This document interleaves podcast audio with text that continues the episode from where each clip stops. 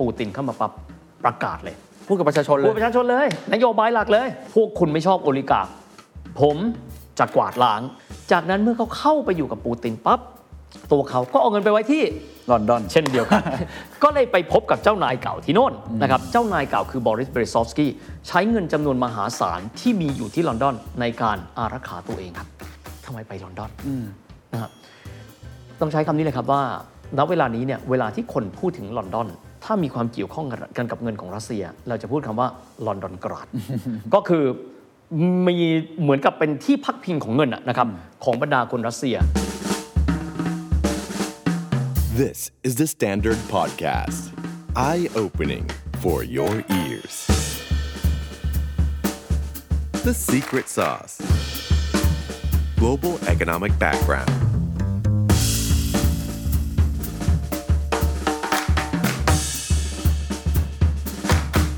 เอารัฐวิสาหกิจแต่ละแห่งมา แล้วก็บอกหุ้นแต่ละแห่งจะมีการตัดแบ่งออกเป็น 3 ส่วน เราพอเห็นก็จะรู้แล้วว่า เหมือน โครงสร้างประเทศนั้นเป็นยังไง โครงสร้างเหมือนแช่แข็งไว้ตรงนั้น ตอนที่ทำการแปรรูปรัฐวิสาหกิจ อืม แล้วมันก็ไม่ได้มีการเปลี่ยนแปลง ในขณะที่รัสเซียเขาก็จะคงมองว่าก็ GDP โตแล้วไง ก็ประเทศเราก็ทันสมัยแล้วไงนะพอมาเป็นแบบนั้นบวกกับเรื่องของสถานภาพทางการเมืองของเยลซิน ซึ่งก็ต้องยอมรับนะเวลานั้นอายุก็มากแล้วนะครับแล้วก็คงคิดว่าก็ต้องการจะดำรงตำแหน่งต่อไปอย่างสมูท ครับ ก็ไหนๆก็นำพาเอ่อรัสเซียออกจากสหภาพโซเวียตมาแล้ว โจทย์ทางเศรษฐกิจก็คงไม่ใช่ หันไปมองก็พบว่าก็จะมีโอลิการ์คก็เริ่มต้นมันก็ต้องเริ่มจากคนกลุ่มน้อยร่ำรวยกันไหม อ่าๆๆ จากนั้นก็คงจะกระจายไป ครับ แต่ปรากฏมันคงไม่ใช่ไงก็เลยกลายเป็นแบบนั้น ครับครับน่าสนใจมากครับ อืม วิธีการทำธุรกิจวิธีการทำมาค้าขาย อืมอืมอืม ของคนรัสเซียเนี่ยในเมื่อมันมีรัฐวิสาหกิจแล้วก็แปรรูปมาเนี่ยแบบนี้เนี่ยต้องเข้าถึงเส้นสายอำนาจอะไรแบบนี้เนี่ยทำไมมันเราถึงได้ยินคำว่ามาเฟียรัสเซียบ่อย อืม ทำไมมันถึงเป็นวิธีการทำธุรกิจในลักษณะแบบนี้ครับ อันนี้ผมอาจจะตอบร้อยเปอร์เซ็นต์ไม่ได้ แต่ว่าต้องใช้คำว่าวัฒนธรรมของแต่ละประเทศไม่เหมือนกันนะครับ ถ้าเราเคยได้ยินผมไม่ได้บอกว่ามีอยู่ เช่นกรณีบอกว่ามาเฟียอิตาลี อืม นะฮะมาเฟียมาเก๊ามาเฟียฮ่องกงต้องยอมรับเพราะว่าบางประเทศที่มีลักษณะแบบนี้เขามีอุปนิสัยที่เรียกว่า patron clients คือเจ้านายลูกน้อง ฮะ เป็นผู้ที่ผู้ให้การอุปถัมภ์และผู้รับการอุปถัมภ์มันก็จะเป็นลักษณะแบบนี้ เช่น หัวหน้าแก๊งก็จะมีลูกน้องอยู่ด้วย ครับ แต่ผมเชื่ออย่างครับว่าด้วยวัฒนธรรมที่แตกต่างกัน เช่น กรณีนี้ถ้าเห็น ลองดูนะฮะ คนที่เป็นถ้าเรามองระดับสูงก่อน คนที่เป็นผู้อุปถัมภ์ระดับสูงก็คือเยลซินผู้ใต้อุปถัมภ์ลูกน้องก็คือโอลิการ์ค อื ถูกไหมฮะ ถูกครับ แล้วก็คงจะมีเป็นลำดับชั้นไป และพอมีการเปลี่ยน patrons หรือว่าผู้ให้การอุปถัมภ์เป็นปูติน ก็เปลี่ยนแปลงไปเช่นเดียวกัน ก็เป็น 2.0 ก็จะเป็นลักษณะแบบเดียวกัน คือผมเชื่ออย่างว่าด้วยโครงสร้างทางสังคมของแต่ละประเทศวัฒนธรรม ครับ สังคมที่มีลักษณะ patron client ยังไงก็ตามมันมีแนวโน้มที่จะเป็นแบบนั้น และทุกคนก็มองว่าถ้าหากว่าเราโยงใหญ่เข้าไปได้ ครับ ต้องบอกว่าบางประเทศเขาไม่รู้จักคำว่า connection เขารู้จักแต่ know how เขาไม่สนใจคำว่า know who แต่มันไม่ผิดนะฮะ แต่มันไม่ผิดนะฮะ เพราะว่าถ้าดูอย่างเช่นญี่ปุ่น ฮะ know how and know who อืม ถูกไหมฮะ ถูกถูกถูก จีน know how and know who ใช่ไหมฮะบ้านเรา know who and know how อ่ะอันนี้ต้องยอมรับครับเพราะว่ามันเป็นอุปนิสัยแบบนี้ ผมเชื่อเขาจะมีนิสัยแบบนี้ แต่ว่าผมคงไม่รู้ว่า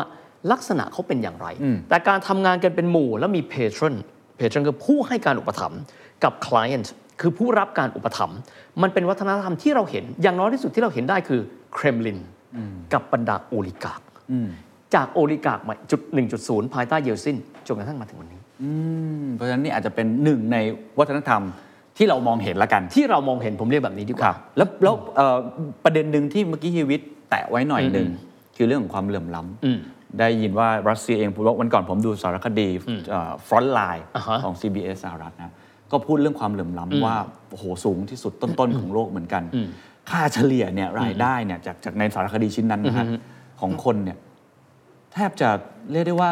โอ้โหใกล้ๆกับอินเดีย อืม คือมันเป็นไปได้ยังไงกับประเทศที่เรามองว่ามีเศรษฐีอยู่เต็มไปหมด อืม ใช่ไหมครับ มันเป็นยังไงครับไส้ในข้างในประชาชนเขากินอยู่กันยังไง ความเป็นอยู่ในเชิงเศรษฐกิจตั้งแต่อดีตจนถึงปัจจุบัน ผมว่าก็เทียบง่ายๆนะครับ ก็คือเป็นลักษณะของการเอ่อกระจายความมั่งคั่งเอาไว้จุดเดียว ก็คือเอ่อดัชนีที่ว่าถึงเขาจะมีดัชนีที่ชื่อว่า Gini ครับ นะครับเอิ่ม coefficiency ก็คือดัชนีเอิ่มเอ่อเขาเรียกว่าสหสัมพันธ์ ครับ นะครับ ก็คือเรื่องรายได้กับการกระจายรายได้ ถ้าเลวร้ายที่สุดก็คือว่าทั้งหมดเลยของความมั่งคั่งในประเทศ 100%อยู่ที่มือ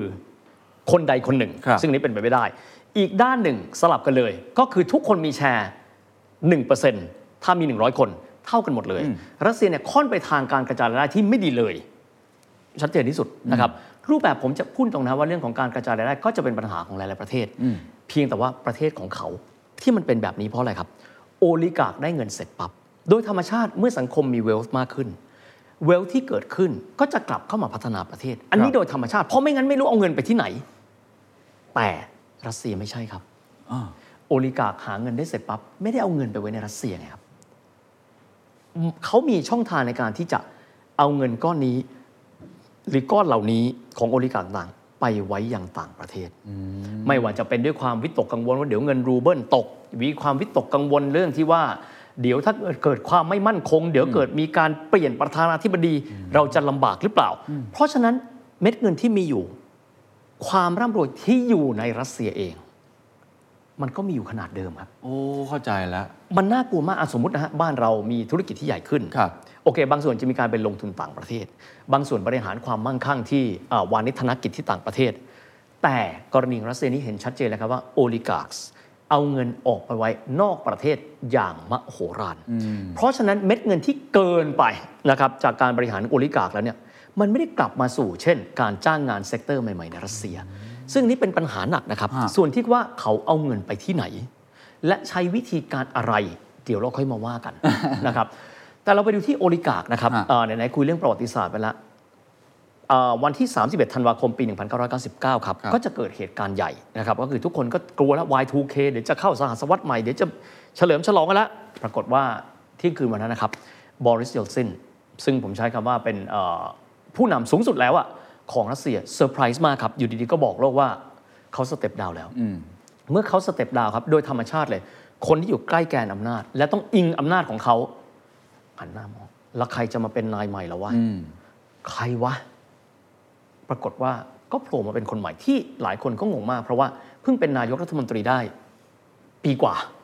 นั่นก็คือพันโทวลาดิเมียร์ปูติน ครับ แล้วก็โดยธรรมชาตินะครับ คนที่มีอำนาจขึ้นมาปั๊บ ก็ตรวจแถวนะอ่าเจ้าหน้าที่คนไหนพักดีกับผม ใครจะลงเรือลำเดียวไปพร้อมกัน โอลิการ์คเองก็เช่นเดียวกัน เพราะฉะนั้นช่วงปี 2000 ครับ ปูตินเข้ามาปั๊บประกาศเลย เรารู้ว่าคนรัสเซียไม่ชอบโอลิการ์ค อ๋อ อ่าได้ใจไหม พูดกับประชาชนเล พู ย ดประชาชนเลย นโยบายหลักเลย พวกคุณไม่ชอบโอลิการ์คผม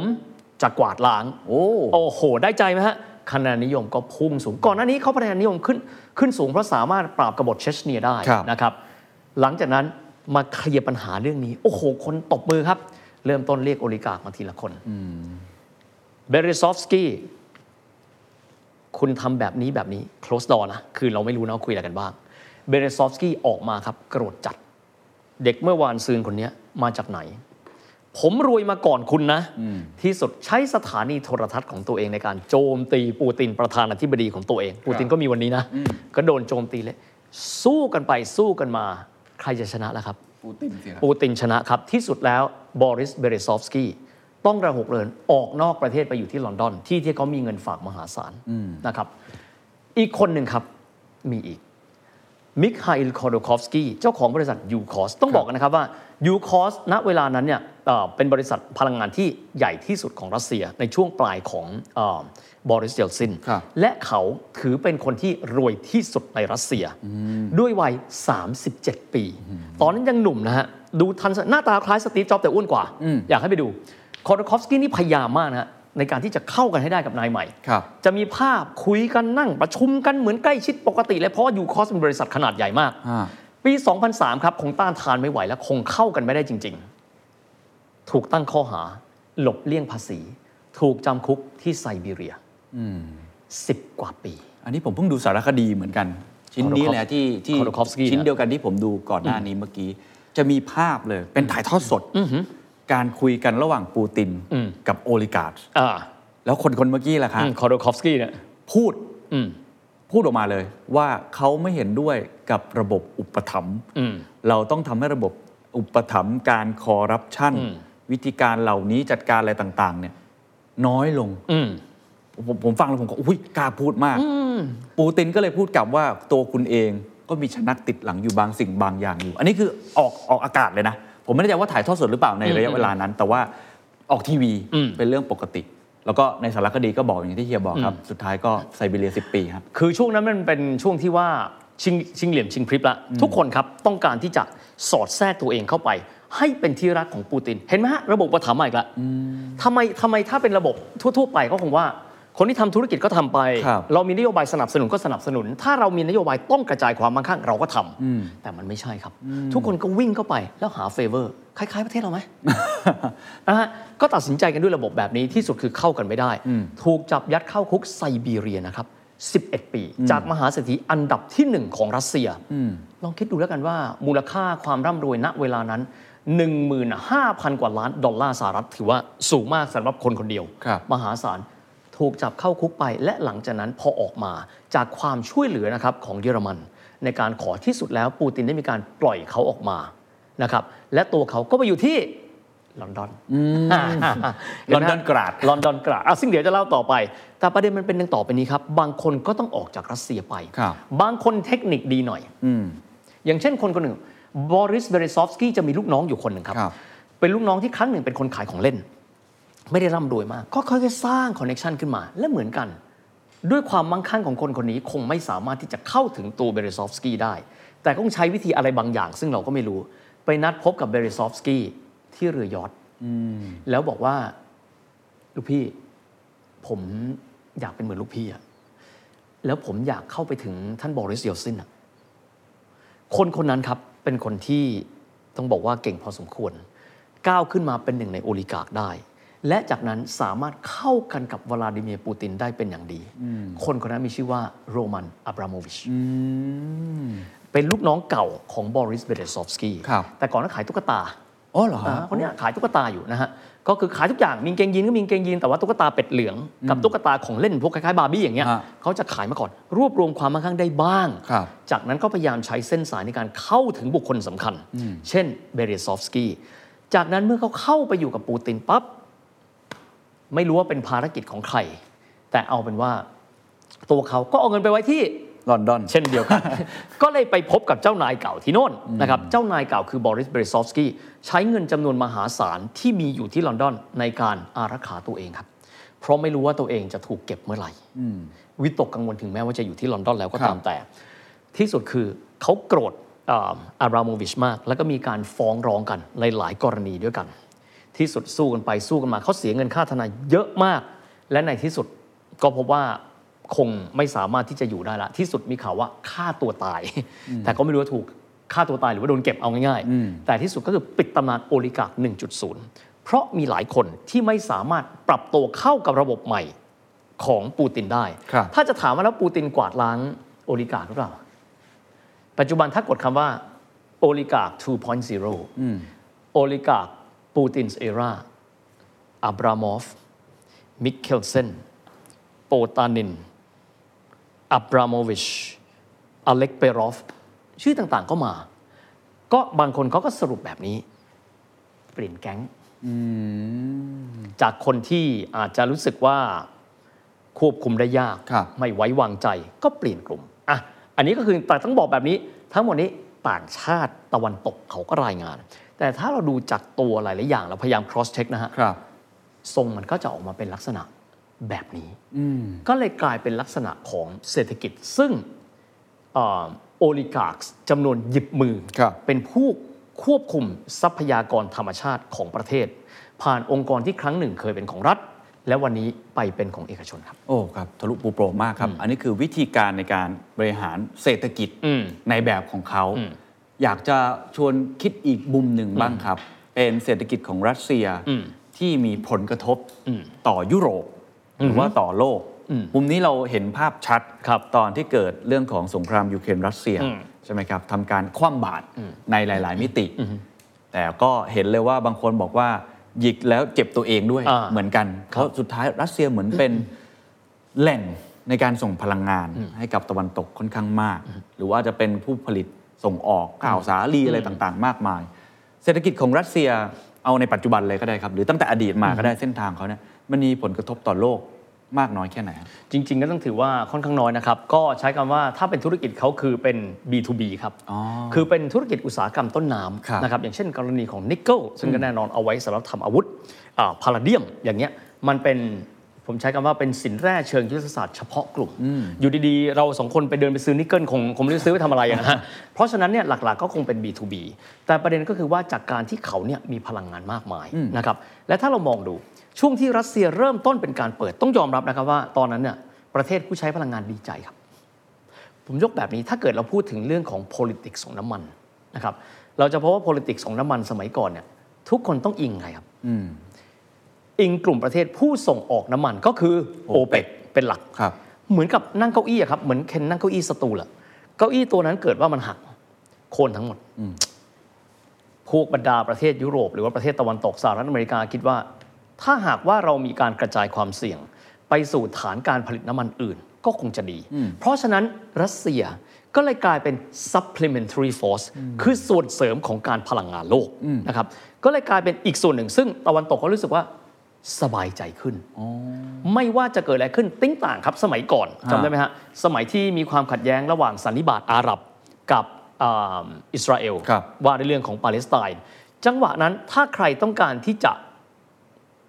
สร้างความอึดอัดให้กับสหรัฐอเมริกาง่าย ๆ เลยครับ ปิดท่อส่งน้ำมัน ง่ายๆ ดูอย่างกรณีของพระเจ้าชายแห่งอิหร่าน ในช่วงที่เกิดวิกฤตในช่วงเวลาแบบนั้น ที่สุดคือราคาน้ำมันปรับตัวขึ้นไป 4 เท่าตัวในเวลาสั้นๆนะครับจาก 2 เหรียญกว่าเป็น 9 เหรียญประมาณช่วงทศวรรษที่ 70 การที่มีรัสเซียแน่นอนครับทำให้มีการกระจาย แต่กระจายไปกระจายมาด้วยความที่ว่าการลำเลียงพลังงานแบบนี้ มันง่ายต่อการที่จะลำเลียงไปสู่ยุโรปก็เลยกลายเป็นว่ายุโรปเองครับ พึ่งพิงน้ำมันจากภูมิภาคนี้ค่อนข้างเยอะ ไม่ว่าจะเป็นน้ำมันก็ดี ไม่ว่าจะเป็นก๊าซธรรมชาติ โดยเฉพาะถ้าก๊าซธรรมชาติถ้าเราดูนะครับ ถ้าดูแผนที่ เราจะพบว่าท่อส่งก๊าซธรรมชาติของเขาเลียบผ่านทะเลบอลติก ผมอยากให้ดูแผนที่นะทะเลบอลติกปั๊บซึ่งอยู่ทางเหนือ อยู่บริเวณแถวๆเซนต์ปีเตอร์สเบิร์กซึ่งเป็นเมืองหน้าด่านที่ติดกับทะเลบอลติก จากนั้นปั๊บโยงไปเรื่อยๆถึงเมืองที่มีชื่อว่าไกฟ์สฟาลของเยอรมันอยู่ที่เอ่อแคว้นแมกเดนบวกฟอนปอมเมนเป็นสายตรงปั๊บ เลี้ยวครั้งเดียวปั๊บถึงเลยโลจิสติก ดีมาก ว่า อืม นอกจากนี้ครับ รัสเซียเองก็รู้ว่าตัวเองเนี่ยคงจะจำเป็นต้องมีการสร้างให้เกิดความผูกพันระหว่างตัวอ่ารัสเซียเองกับชาติตะวันตก เราจะเห็นได้เลยนะครับว่าสิ่งที่แต่ก่อนผมเซอร์ไพรส์มากว่าทำไมทีมฟุตบอลชื่อว่าชาลเก้นุนเฟียเคยได้ยินไหม ฮะฮะ อ่าราชันสีน้ำเงินที่เราเรียกกันนะดิเคอร์นิกส์เรา ทำไมสปอนเซอร์เขาอะเขามีความภาคภูมิใจมากนะครับ กับความที่ว่าเขาเป็นเมืองเหมืองแร่ครับ เขาเป็นเมืองถ่านหินก๊าซพรอมเพราะก๊าซพรอมเข้าไปทำเหมืองแร่ที่นั่นไงฮะแล้วเขามีความรู้สึกว่าถ้าหากว่าเขาพูดง่าย community relation นะ ชุมชนสัมพันธ์ก็น่าจะเป็นประโยชน์ได้บ้าง เพราะแล้วก็รวมถึงการสปอนเซอร์แชมเปี้ยนลีกและเยอะแยะมากมาย เพื่อเป็นการสร้างความรู้สึกว่าใกล้ชิดกัน ฝรั่งเองไม่ว่าจะเป็นเอ่ออเมริกา หรือว่ายุโรปตะวันตกเอง ก็มองมีความรู้สึกว่าอย่างน้อยที่สุดแหล่งพลังงานเราไม่ได้อิงข้างใดข้างหนึ่งนะครับแต่ว่าตอนนี้ครับ เหมือนเรานั่งเก้าอี้ ผมเรียกเก้าอี้ 3 ขานะ ครับ อีกขาหนึงคือเชลออยถูกไหมฮะนั่งเก้าอี้สามขา ขาหนึ่งตอนนี้มันร้าว จากครั้งหนึ่งที่คนเคยนั่งเนี่ยเอียงไปข้าง เอียงเข้าพลังงานรัสเซีย ตอนนี้ก็คงจะต้องเปลี่ยนทางนะครับ อาจจะต้องหันมาเอียงข้างนี้ หรือจะต้องหันเอียงข้างหลังและใช้เชลออยมากขึ้น ถามว่ายุโรปรู้ไหมรู้ แต่ว่าจังหวะนี้มันอาจจะยังไม่เพียงพอในการที่จะพึ่งตัวเองเรื่องพลังงาน ถ้าถ้าที่เห็นนะครับ ถ้าเราดูตอนนี้มีอีกสองประเทศที่เป็นโจ๊กเกอร์ หนึ่งครับอิหร่านถูกไหมฮะคือต้องยอมรับว่าอเมริกาเองเวลาที่เขาวาง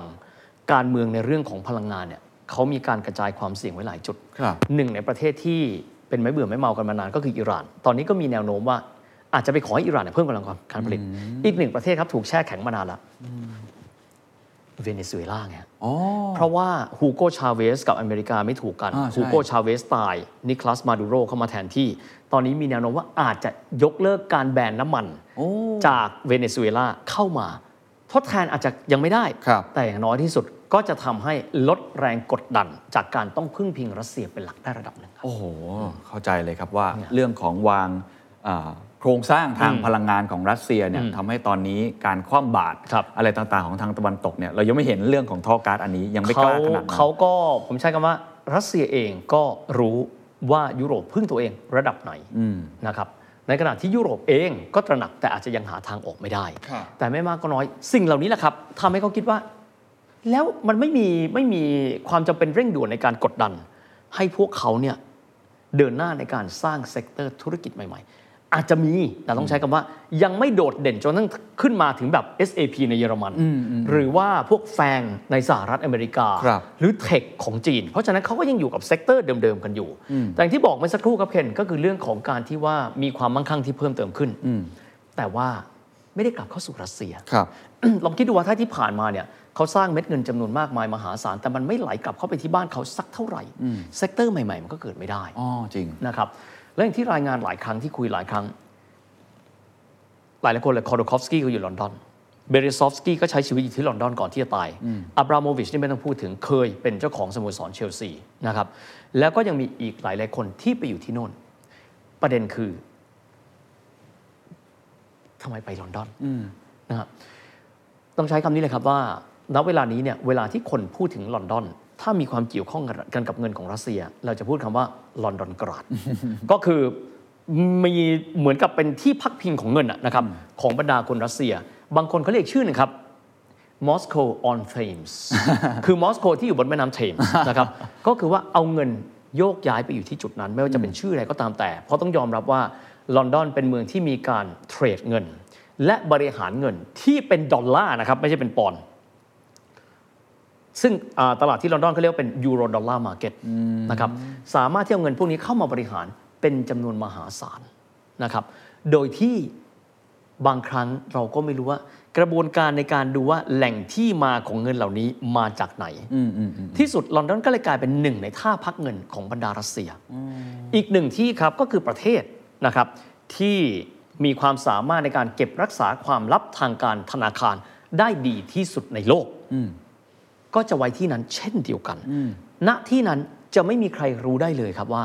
ใครเอาเงินมาฝากและเป็นเงินเท่าไหร่ เส้นทางทางการเงินเข้าและออกเป็นอย่างไร อืม ลองคิดดูถ้าถ้าความมั่งคั่งถูกดูดออกจากระบบ หรือไม่กลับเข้าไปสู่ระบบเลย ครับ ที่สุดแล้วรัสเซียก็จะอยู่ในสภาพแบบนี้ อืม เมืองไทยเองถึงแม้ต้องบอกว่าเราอาจจะไม่ได้เติบโตปรูดปราด แต่ว่าความมั่งคั่งที่เราเติบโตขึ้น GDP มันก็ไหลเข้ามา มันก็มาวน ครับ วนปั๊บเศรษฐกิจก็ค่อยๆโตขึ้นทีละน้อย แต่ถ้ามีความมั่งคั่งที่เพิ่มขึ้น และเอาไปบริหารความมั่งคั่งในต่างประเทศออฟชอร์ Family Office คือตระกูลที่มีความมั่งคั่งสูงๆ ไม่เอาเงินกลับเข้าประเทศ ครับ จะเกิดอะไรขึ้น จริง ตัวประเทศเอง เศรษฐกิจประเทศเองก็ไม่ได้มีการพัฒนา ก็อยู่ในสภาพเดิมไปตลอดครับ อ่าครับ สุดท้ายแล้วกันนะครับ เราเล่าตั้งแต่อดีตมาแบบสั้นๆ ให้เห็นภาพ จนมาถึงปัจจุบันรวมทั้งวิธีการในการทำธุรกิจของเขาโครงสร้างเศรษฐกิจของเขา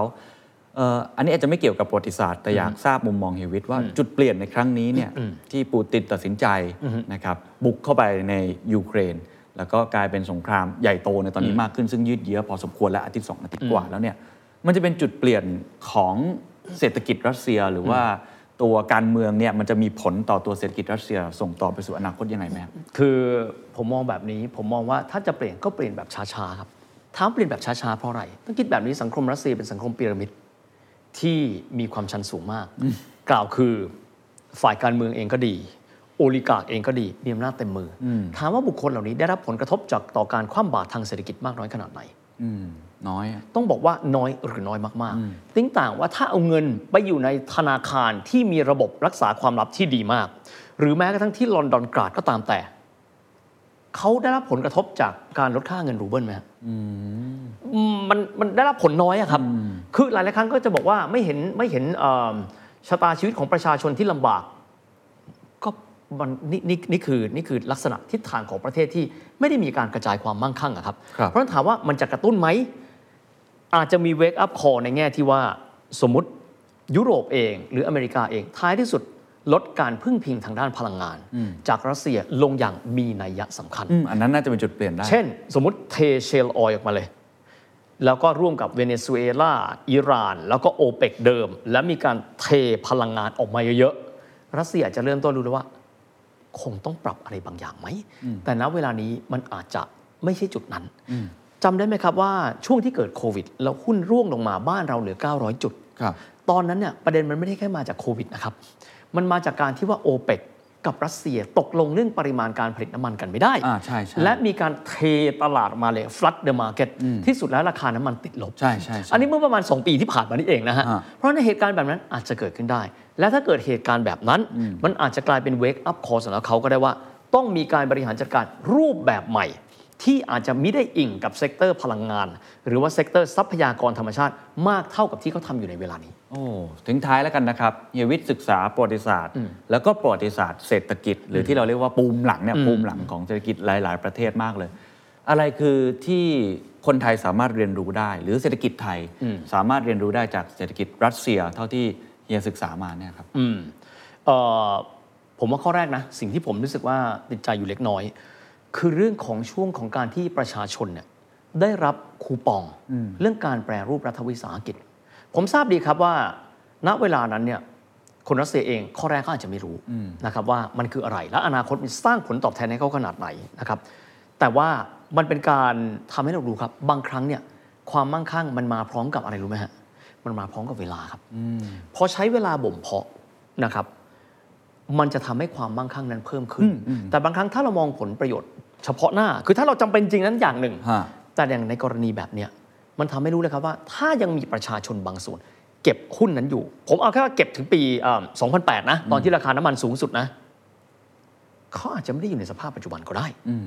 หรือว่าอาจจะกลายเป็นว่ารัฐบาลรัสเซียบอกว่าไอ้นี่หมดอายุไปแล้วเราก็ไม่รู้ อ่า นะฮะซึ่งตรงเนี้ยทำให้ผมนึกถึงสิ่งสิ่งหนึ่งครับ คือทฤษฎีแมชเมลโลอันนี้ผมฟังมาจากดรสมเกียรติตั้งกิจวานิช ฮะ เคนเคยได้ยินทฤษฎีแมชเมลโลไหม เคยได้ยินแต่มาร์ชโล เออทฤษฎีแมชเมลโลก็ขนมเนี่ยนะฮะ ฮะ นะฮะ